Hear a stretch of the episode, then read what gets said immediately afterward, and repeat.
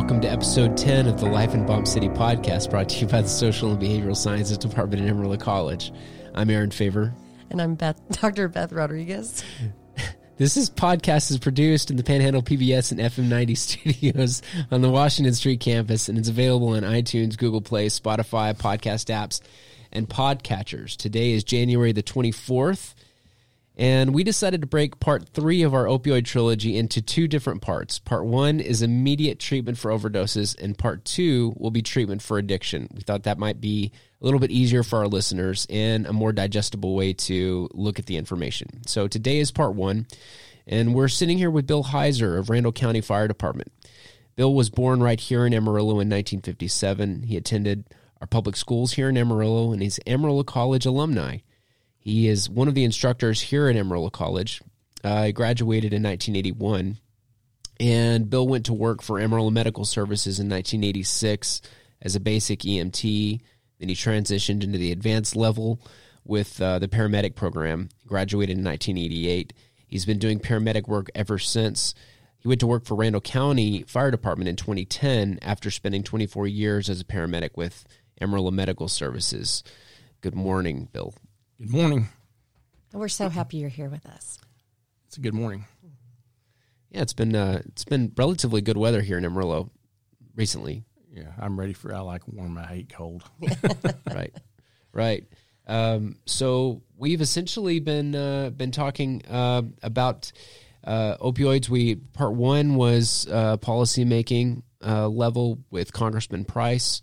Um, we then we had uh, part two, and that was with law enforcement, where we dealt with the criminal interdiction on the highways, um, and we want to we want to learn what you have to teach us about uh, param- paramedics, what y'all deal with on the streets whenever someone is overdosing.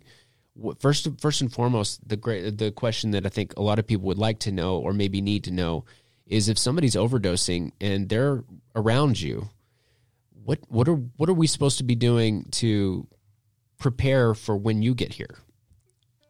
The best thing they can do, uh, if it's a prescription overdose or if it's not, uh, they have Narcan available that you, they can get. That's probably the smartest thing to do. Uh, it's a double edged sword too. At the same time, if that patient's been a long term user of opioids, you can put them into withdrawal really really quick, and that's almost as bad as the overdose. I mean, they're sick. Uh, I did that a couple times in the back end of a truck, being very, very judicious with the Narcan that I gave, and I gave it IV. But it it can happen.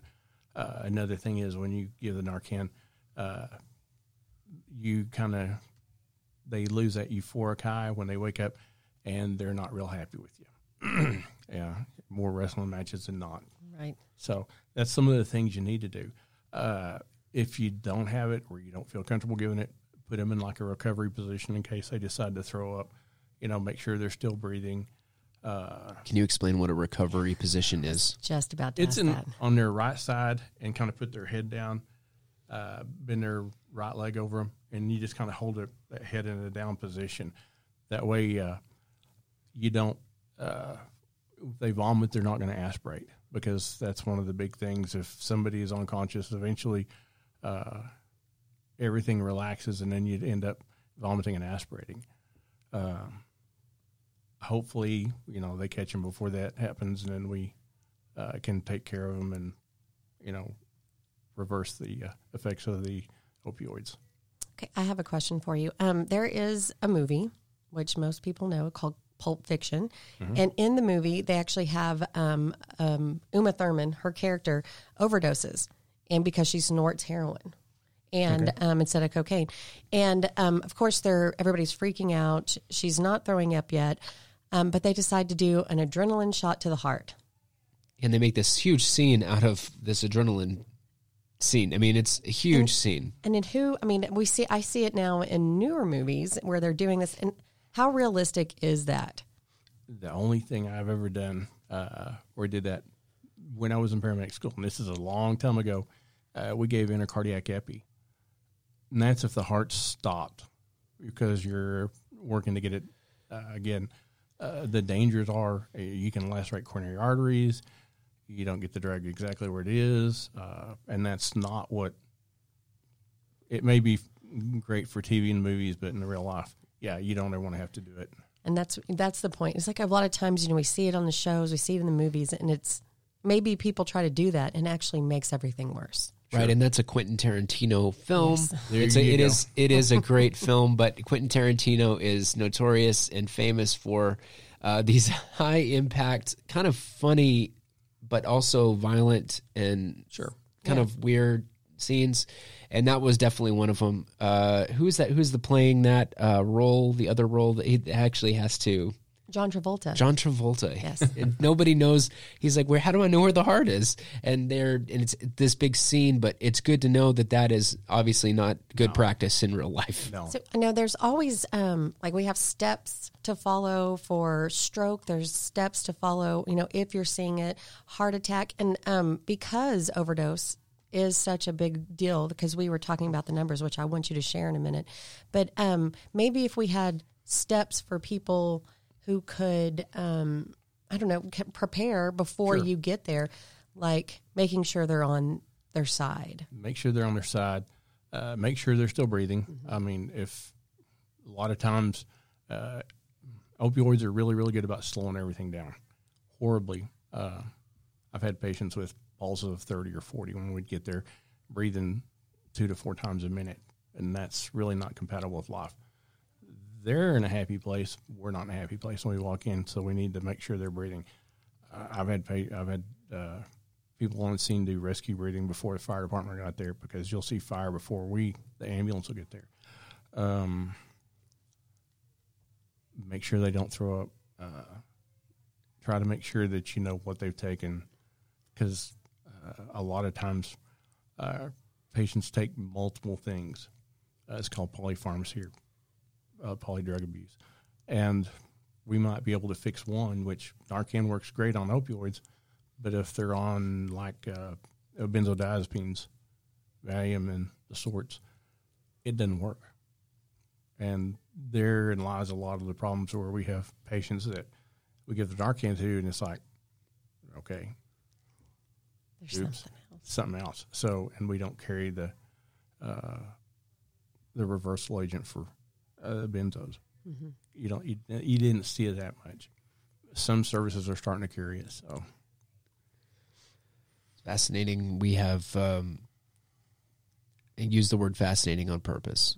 It's I think that at, to some degree, there's a lot of people that think that this can't happen to them, that they're not going to be in this situation, that this will not happen to a family member, that this won't happen to a relative, uh, and that is not that is not the reality. This we call it the war on drugs or or a problem with drugs, the social issue, the social problem, the political problem associated with it. But uh, the truth of the matter is that it's something that we all deal with, and uh, we really need to start talking about it like families do. You Sure. know, we need to we need to open open the books, if you will, and and break down the social constructions that we've built.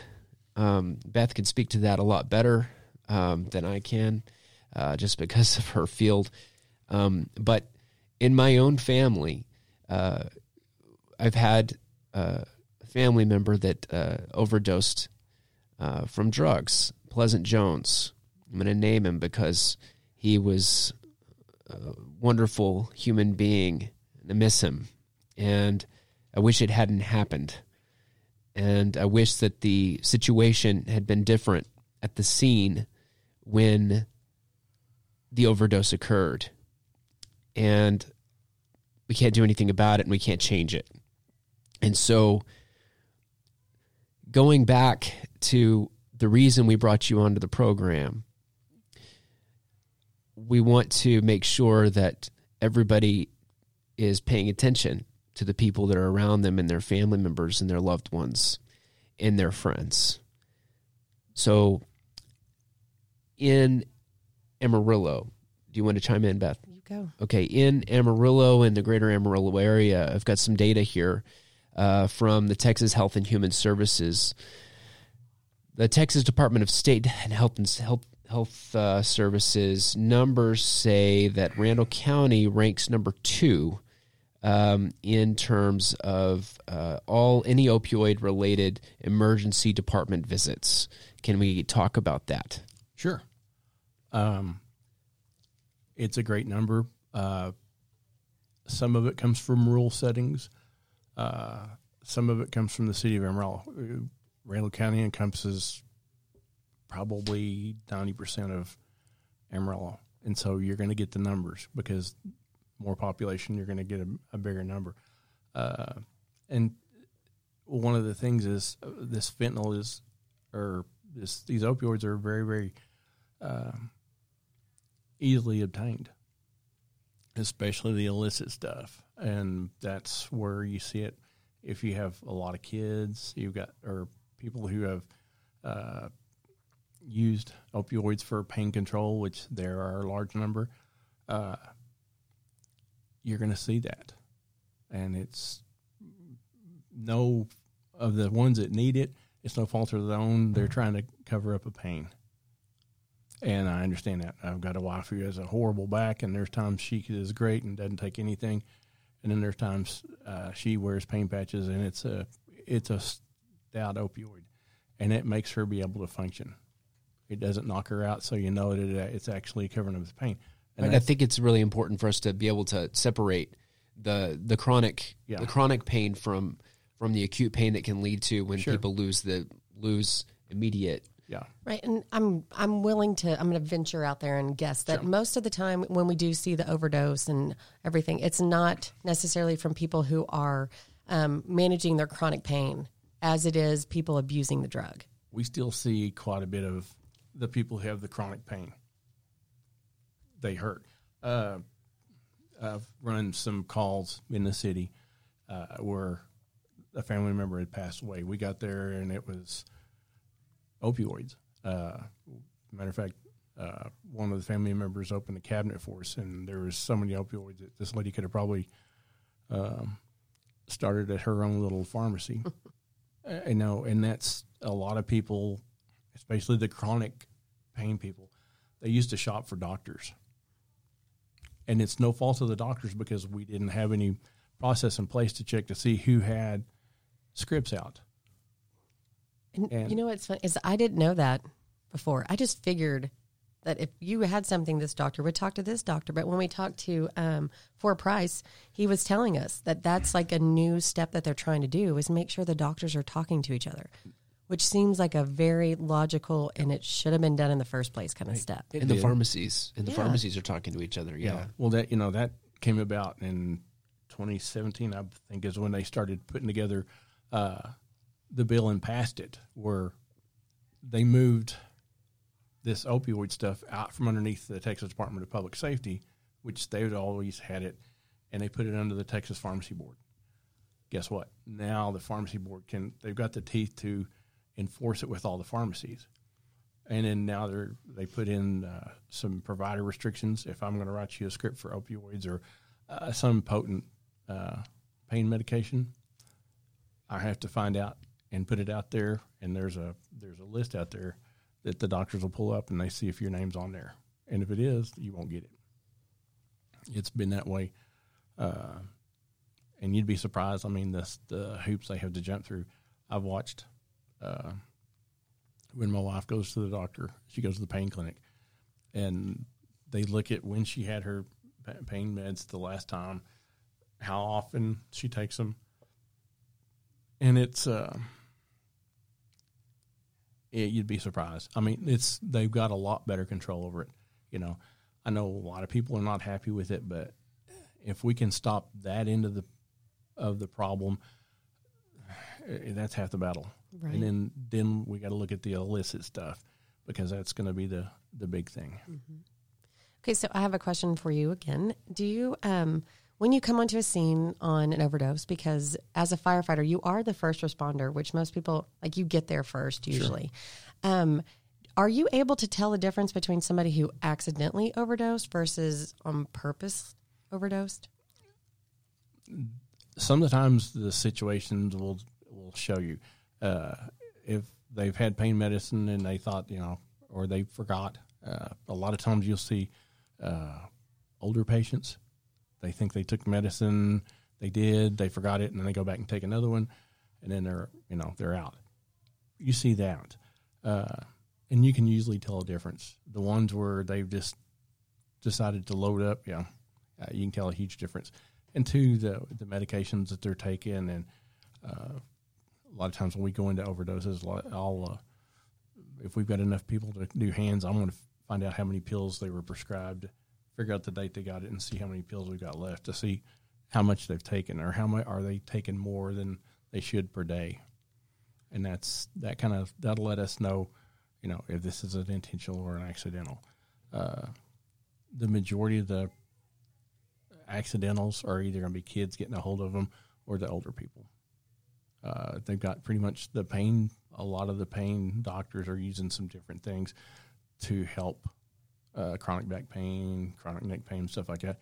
To hopefully, you know, alleviate that end of it. So, when you uh, when you get to a scene and you know that it's an it's an overdose, um, I, I, remember being. I just remember the the radio. Uh, whenever I was volunteering with the department, I remember the radio would say would kind of indicate what kind of a call it was, yep. and it would, and then you know I would get to the station and everybody was gone already, uh, uh, which was totally normal. But uh, when you get to the scene, uh, what what are the steps that you go through uh, to? Is there? I mean, is there a, a, a system that you use? There is. Um, one, and eh, you hate to kind of uh, I don't know what how I'm going to call this. You're going to look at where you're responding to, and if you've been there before, you'll have a better idea. You know, I don't like to just say this is a bad area. If I've been to this house five times on overdose, bet money is probably going to be an overdose. Uh, if it's a different address in that area, I'm going to treat it. I'm going to walk in and kind of look and see what's taking place. Listen to the family member, listen to the patient, and keep your eyes open. Uh, a lot of times patients that overdose, they'll still be paraphernalia, you know, out there.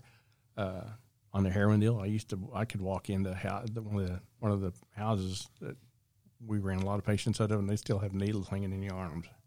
So uh, with the pills, it's a little different. I mean, you start, you still got to search, but if they say they were taking this or this, or they're acting that way, uh, we try we if they're still awake, we're probably not going to do the Narcan you know, transport them. And now if they're out and they're not breathing well, yeah, we'll do the Narcan and see if we get a response. Um, we don't do the the Narcan IV at the fire department because we don't have any advanced level providers or we're not that licensed. Uh, we give it nasally, which is real good because it works just as well. It takes a little longer to re- react, uh, but it makes a huge difference. Mm-hmm. So our age group differentials here uh, with with the different emergency department uh, visits uh, zero to seventeen, ages zero to seventeen, uh, five hundred twenty six. Uh, 18 to 44 we jump to almost 4000 yep. 45 to 64 we are at about 3000 65 to 74 we're at about 1000 and then 75 and older we're at about 614 obviously we want to focus on you know the, the, age groups that are dealing with this the the most. It's not surprising to me anyway uh, that 18 to 44, uh, when individuals may be experimenting a lot more, uh, that that number is at uh, almost 4,000. Uh, can we talk a little bit about, um, uh, if you don't mind, some of the some of some of that? If you could speak to what some of the things that you've seen in your 34 years of work in the streets and work and uh, share some experiences uh, with this uh, the age group of 18 to 44 you know there's a that's the time they do experiment. And you got to kind of look at uh, what takes place. Uh, there's some places that you know drugs are bad. That's what you're taught you know? And sometimes you get to a party and somebody offers you something and you're thinking well i can take it once it won't hurt me and I don't know, I can't count on my fingers and toes the number of times. The first overdose was when I, they, somebody would take it and they would get sick, and so they were going to either take them home or they got them out the car, and then they were out, and then they'd call us. You know, we made a difference. We, you know, the, a good number of them uh, were real positive outcomes. A few they lingered way too long, and there wasn't anything we could do. Uh, my, you know, I'm going to tell them not to experiment with the stuff, uh, especially the illicit stuff. One of the things that uh, I was seeing right at the end when I was fixing it off is the people who make medications or the illicit substances. Uh, when they make that stuff, they've got little plates they put them together to make the pills. They don't clean the plates, so you may get fentanyl plus something else, fentanyl with X, fentanyl with MSD, stuff like that. That's what you see, and again, when you start working on one of those overdoses, you may see some. Uh, you may treat one thing, and then you see some really wild side effects off of the other medications. You know, uh, some of them are just opposite. You know, heroin's a downer, and you may see some of them that are uh, the uppers, and you you you take care of one problem, and you've got another bigger problem. How often, in your experience, um, have where they people are around, they're partying, having a good time, and then they somebody starts to overdose, and if they would have just called sooner, it could you could have made a better difference. sure. I mean, it's that's kind of. I mean, I could understand like where people are doing drugs, they don't want to call anybody because they're doing something they're not supposed to be doing. Anytime there's been you know um, an overdose where I've been on, uh, and there was a delay, everybody thought they were going to be in trouble. Yeah, you know, make the call. Don't don't you know? Don't think about it. The majority of time, we're going to swoop in, get the patient, you know, and treat them and take them to the hospital and make sure they're good. Uh, yeah, you may have to talk to law enforcement. They're going to ask some questions. It doesn't mean you're going to go to jail right off. I mean, unless you've got a whole load of pills on your person and or in your car or stuff like that. Um, and and stuff like that happens. I mean, people people freak out and don't stop and think this is my friend, and if I don't make that call, they're going to die. And I've had that. They've told me that before, uh, and there was a couple of times we got real close. You know, and then there were some times that we, you know, it was way past the time. Do people ever just drop people off at the emergency room Sure. when they're overdosing? Uh, when the old Anthony's was open, there was a couple of houses over there that were drug houses. Oh yeah, drop them off, kick them off in the driveway, and drive off. You know, And it's almost like you'd rather them do that than not call at all or Sure. wait too long. they're going to get the care they need. That's you know, I, you know, I, if, if you're going to have friends like that, you know, I'd, I'd rather go find some different friends, but Oh yeah. but at least you get some. At least they got you a little help. right. To doing the right thing. I, we, I don't want to bring Frozen two into this, but this doesn't belong in this conversation. It's very, very foreign. However, there is a uh, a great song from Frozen two, and, and there's a lot of argument about whether or not Frozen one was better than Frozen two. Two, two. I Haven't seen it yet. I think Frozen two is better. Okay. Anyway, all right. So one of the songs though in it is when you don't know what to do, do the next right thing Sure. and uh, I love that. Uh, that's such a great a great message to give to not, not I mean to everyone, not just to young people, not just to uh, teenagers, but everybody. If you don't know what to do, when you don't know what to do, uh, do the next right thing. I never thought I'd be quoting Frozen two. That's all right. on this Hey, If it works, it works. You know, if, Yeah. it, if it helps somebody, that's the big thing. You know, we just don't we don't need to think about ourselves. Somebody else is in trouble, and we got to get them help. So, did you, because you have worked in the streets and helping out people for so long, was there a change or were you seeing about the same? Was it um, very consistent or were you seeing something like, oh my gosh, like this is happening now? And you've had to totally switch the way you looked at what you were doing. You know, uh, when I hit the streets back in '86, I ran. Uh, we ran a few overdoses until I swapped over to the ALS truck, and then uh, some of the things I was looking at uh, on a statewide level, uh, there was about ten thousand deaths per year, and we'd had our few, our fair share, you know, in, in the few places that we ran, uh, and then it seemed like the more when this is going to sound really bad, uh, a couple of the uh, governing bodies of the hospitals started talking about pain control. Oh God, my pa- patient's hurting. So what do we do? We prescribe everything in the whole world. Um, and that I think played into part of it. Uh, I know you would, if you didn't take care of your patient the way they thought, they could write on their deal and it, I'll get back and you would it wouldn't end up well for you. Uh, and you started seeing more of the opioids being prescribed. That was the tough part, you know, because uh, a couple of the overdoses I ran were were nice nice families, but they just they didn't realize what it would do. Right.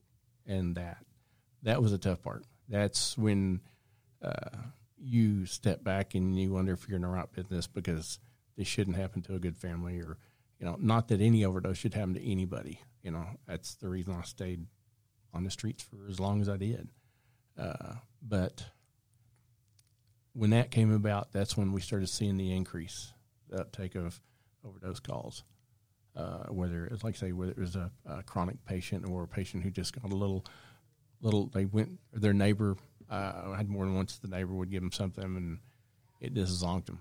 Mm-hmm.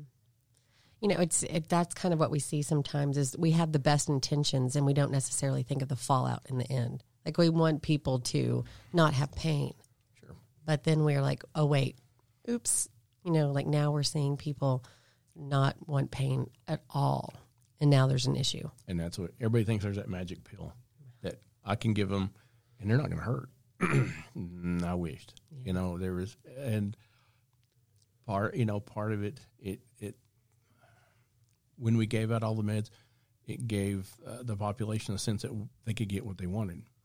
And uh, I know multiple times in the back end of a truck, I would have patients ask me for a pain medication that we didn't carry that was hugely potent, mm-hmm. uh, dilaudid. And I mean, I, my wife's had it once, and she saw stuff walking on the walls, and she said she never wanted it again.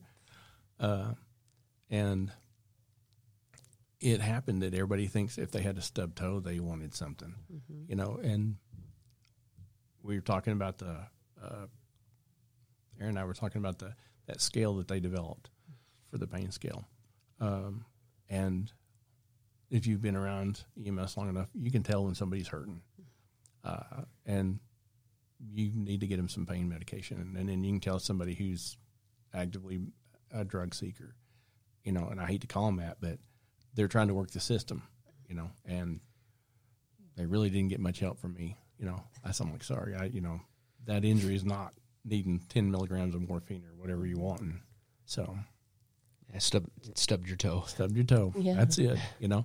But that's kind of the thing that we what I what I've seen this when that happened, and now they opened the floodgates. Now they got to shut the floodgates, and they're trying to figure out how to do it. Mm-hmm. You know, and when everybody found out they liked the the opioids, you know, when our our retailers and our prescribers got shut down, where are we going to get it the next time? Mm-hmm.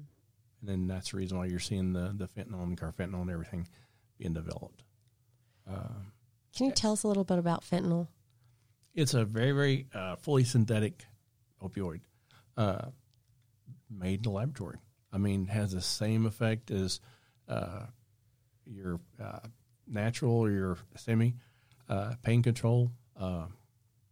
Uh, it works pretty decent. I've had fentanyl before, and it's good stuff. But at the same time, if you like the euphoric feeling, which I don't, I don't want to. I don't like the fact I'm not in control. Mm-hmm and uh, it gives you that feeling. And I don't like that. You know, maybe it's because of what I've seen. You know, but I like to be in control of my faculties, and if you know I need to make a decision, I need to make a decision to sit there and drill on myself. Which you know that's pretty much what I did when I had it, mm-hmm. and it was over an injury. Which I said never again. Just give me Tylenol, and I'll I'll bear it out. So, but that's the thing. That's the big thing. Mm-hmm we were discussing uh, the average. You know, uh, when somebody decides they want to go into into EMT or they want to be a medic or they want to they want to help people. It seems like we we talked yesterday about the some of the difficulties of, of dealing with the things that you see. I mean, Sure. on a day to day basis, every single day, you're hit with it during your shifts, and you know you're going to be hit with it. Kind of preparing for preparing for it. You said the average, uh, the average time that people will stay in this business is five years Sure. before they before people will wash out and say uh, enough's enough. I can't do this anymore. Sure. Can we talk about that? the part of it's the um, what you're going to see, how you have to deal with it. Uh, I kind of got out at the good end. Uh, the public eye is not as good as it used to be for anybody who's um, in fire, law enforcement, or EMS because you're perceived as the establishment, even though you're out there to help somebody.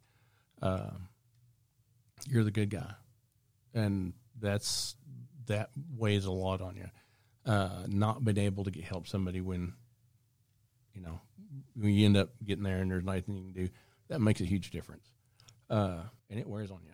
You know, and whether it's a, a real minor call or whether it's a death or and uh, you run uh, twelve hour shifts and it it's it's rough.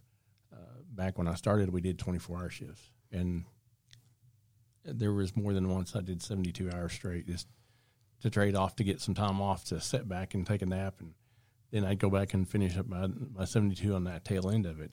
But you were at least rested and ready to go. Uh, you got to have a good good outlook on life. Uh, you've got to kind of mentally prepare. Um, like I told my my wife, and uh, when I was before before I got married, my my, my I lived uh, close to my folks, and they'd watch me. I might stop by and eat breakfast with them before I went into shift, and I was a totally different person. I swapped roles. My evil twin come out, which I could still smile and still be, you know, good old Bill, but you know, you can you kind of tuck him away to because he didn't want to see want him to see the bad stuff or have to deal with it, and it happens. I mean, and you got to make sure that you take care of yourself. I got to the point where uh, on my days off, uh, I left the city. I turned the pager off, and my, I had my cell phone with me, but I told them all, whoever needed me, unless it's life or death, don't call me. And I'd end up going to Powder Canyon or over Ute Lake and go fishing, uh, just to kind of decompress. You know, I was down there by myself. I didn't take anybody else, and that made a huge difference. You have to do that. You have to take care of yourself, uh, or you're no good to anybody else. So, at, in this job, do I'm going to ask this knowing the answer, but do they provide, as part of the job, help in counseling? They do. You got to go through an EAP. Uh, I went the different route back when I first started. No, we didn't. I mean, you were you're there to suck it up, you know, and I ran enough bad calls and had a few things happen. I thought uh, this isn't good, and so I looked up a counselor here who worked for people who've had post traumatic and who had taken care of a couple of their paramedics and a couple of their law enforcement officers. And I went to him, and he did a wonder of world good of me. I mean, he made a huge difference. That's, it gave me about another ten years on the streets, you know, and my sanity because that was a huge thing. And I we still talk. Would you, I mean, would you venture to say that it should be? Like, it should be, like, once you go to, like, you have so many calls or even a couple of days or maybe even after every shift that it should be part of just what happens? Well, we, you know, it's at the ambulance service, it probably wasn't that, you know, it was that way. Fire department, we're pretty good. We do uh, meetings and nobody nobody wears rank, nobody everything, and you just talk about what you saw and what you felt, and whether it was good or whether it was bad, and that makes a huge difference. I mean, it gets it off of your uh, chest, and the you know as long as you can make peace with whatever you saw, it's going to be okay. I mean, it's still in the back of your head. Uh, there's things that I still have nightmares over. Mm-hmm. Uh, that scares the crap out of my wife when I sit up in bed and I look like I've seen a ghost, and usually I have seen a ghost. So, right. but uh, it doesn't happen as often. you know, and it's and there's nothing wrong with you if it does happen. Don't think that you know you're you're by yourself. You're not. Uh, trust me, you know, anybody who's done this job for any length of time. Is there a is there a uh, an ac- access to a community forum where y'all can where where somebody that might be feeling alone can get you know talk to someone who is who is also a medic or an EMT or a paramedic that can that can talk together. Around here, I'm not for sure. I know there's Project Green, and it's a national project uh, because of the number of uh, suicides or firefighters, and uh, the EMS side's starting to attend those things. Uh, I've got them on Facebook, and if anybody comes up and they sound kind of funny, it says, "Message me," and then I'm going to get you some help from wherever you're at. We'll call and we'll, we'll get you some help. What's it called again? Project Green, Project Green. Okay. and it's it's a we we have had enough. Uh, they were looking at firefighter suicides, but it's firefighter, and if you look at it now, law enforcement is starting to have a huge rash, uh, and EMS still have a huge rash. You know, you just you've done so much for so long that after a while you break. Right. I mean, if you haven't taken care of yourself, and especially if you work in a real, real high volume system, uh, that's a bad thing. Or if you're, uh, we had a medic that worked in a real small town, and he knew everybody and ran all the bad stuff. So, Yeah. and he finally just like, That's enough. Yep. Ah. Well, I used to work for the Muscular Dystrophy Association for five years, and we did fill the boot with the firefighters. And one um, season, we decided to do it in the fire department. And I was talking to you about this earlier. And over the, I guess, the intercom, you know, they're calling out, the dispatch is letting them know what they're doing, and they call the station. And all of a sudden, you hear, I can't understand what they're saying.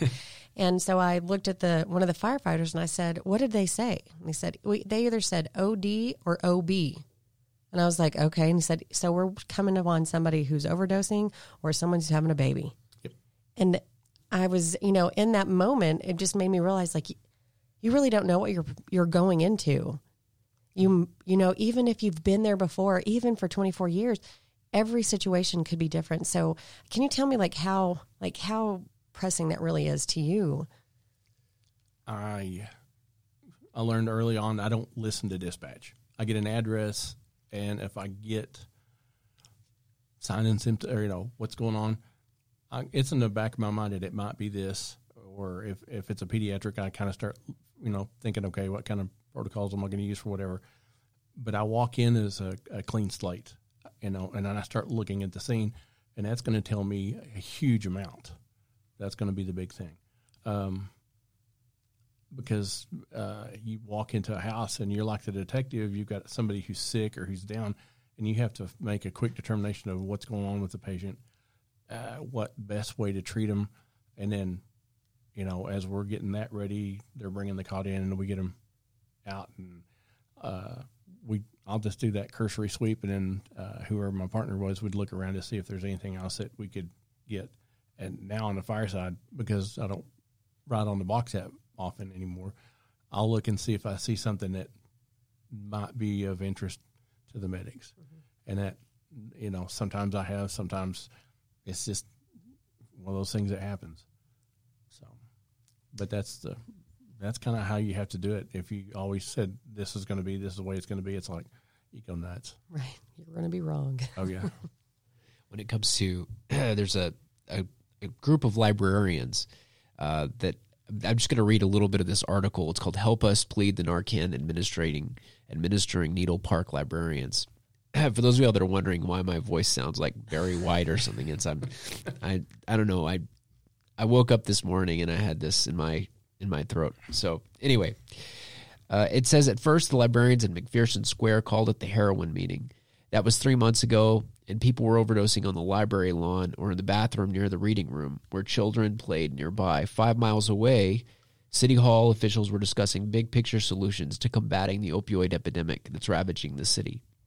But the, the staff of the 100 year old Kensington Library had to figure out what to do day to day. They couldn't wait on talk anymore. It was in those basement meetings that the librarians at McPherson took it upon themselves to learn how to administer the life saving overdose reversal drug Narcan, and they are saving lives with it. Gonna stop right there, and we'll post this uh, article from the Philadelphia Inquirer to uh, our Facebook and our uh, Instagram sites for listeners to finish reading if they if they're interested. It's an interesting story because uh, we've got uh, individuals in the community themselves seeing things and taking upon themselves to administer life saving drugs. And uh, I'd like just to get your comment on that, specifically as it pertains to uh, what do people need to know about administering Narcan?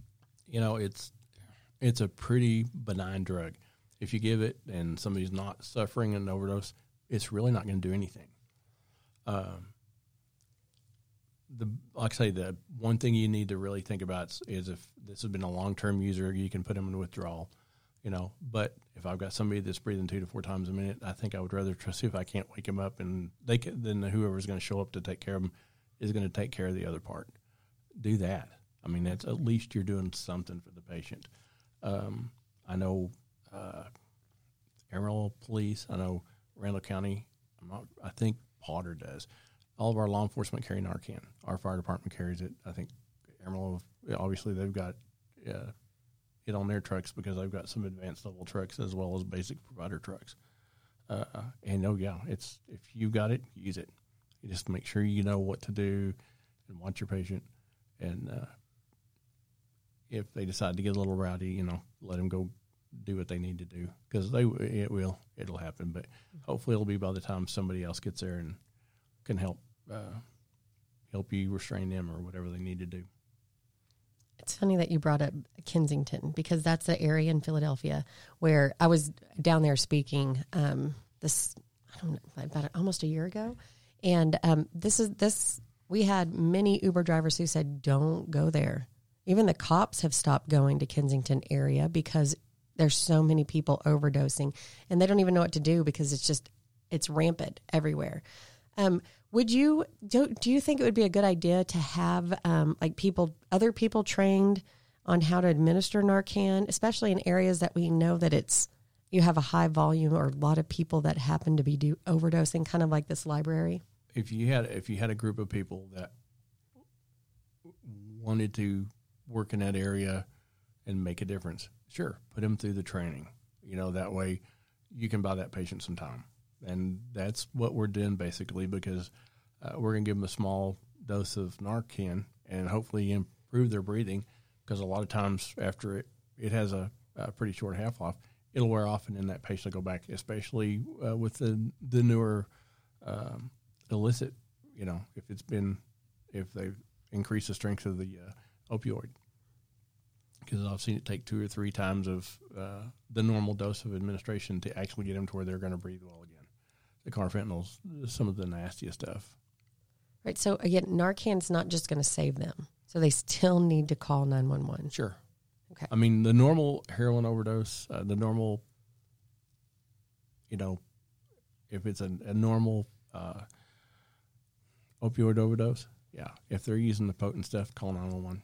Even still call 911. Even if, the, you know, there's, if the patient, once the ambulance gets there, if they don't want to go, they can sign a patient refusal form but somebody needs to stay with him after that because they'll probably go back down again. Mm-hmm. So uh, it's a it's a time saving, it's well, life saving uh, in terms of it buys time. Sure, that's that's what you know.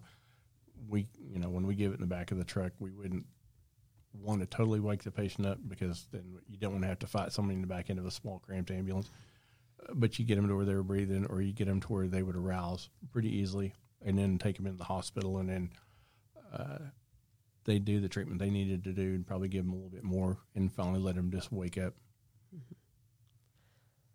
It's it's a it's a very um, fascinating situation that you put yourself into every day, and I think people more people need to be thankful for what you do.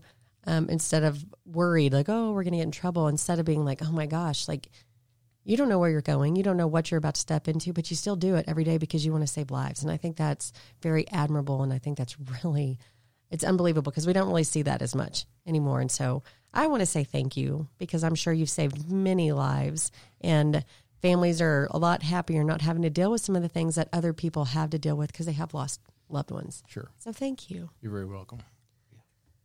Same sentiment that I have. Uh, we, I've I've commented before, and I'm, I'll say it as many times. If if there was ever a situation where I needed help immediately, and and I was in a situation where somebody needed to call nine one one, I would want somebody like you to show up. Not just because you've you're a veteran and you've been doing this for so long, but you can you really do. Uh, you you know your stuff, but you uh, you you have a you have a good heart, and Sure. uh, I don't I'm not sa- I'm not that's not to disparage anybody else. I I don't mean to do that, man. I'm not saying that. I'm just saying uh, I want it to be Bill Heiser. You know, I want it to be a Bill Heiser. You know, somebody like you. So anyway, um, this has been a difficult. I'm gonna I'm I'm gonna be straight up, man. This has been a difficult episode to record. For have I don't know if you feel that way. You guys, either either one of y'all. I think it's been very insightful, and I, it's hard because it is a delicate tu subject, but at the same time, I think it's something that needs to be out there. Sure. I mean, it's you would be surprised at the number of people who are using. Uh, how am I going to phrase this? Used to, we knew where our overdoses would be. Now, it's across the board. Low income, high income, middle income. It's across the board everywhere. And if we can do something that's going to stop somebody from using it or think about it, I'm all about it. Right. There's a a very famous line from uh, Traffic, the movie Traffic, early in the 2000s. It may have been 2000 that it came out, or 1999. Uh, really very popular movie. I don't remember if it won an Academy Award or anything. It, it should have. I mean, it was fantastic. Um, and the drug czar has played by um, uh, Michael.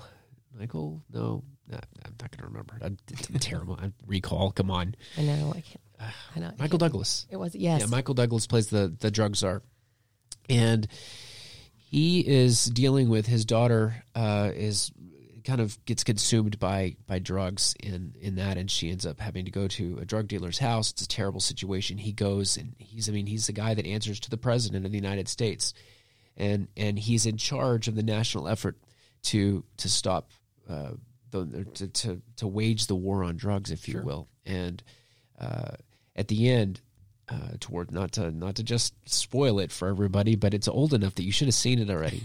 uh, so he gives this speech though as he's uh, talking to the press, and he's got a he's he's got a very well prepared speech, and he's supposed to say all the canned things that you're supposed to say about drugs that we're fighting the good fight and we're winning, and we're we've taken this many drugs off the street, and he changes from his script because he's just had this very personal experience where he's had to go into a drug dealer's house and pull his daughter out of there and and save her life. And we have lots of people like that in our community that have are doing things like that every single day. And he says in that speech, uh, they say we're we're we're waging a war on drugs, but I don't know how you fight a war on your family. And so I'm going to leave this episode right there with that with our community and know the people that are around you. Uh, be aware. Call for help if somebody needs help. Do the right thing. Please don't sit there and let them die.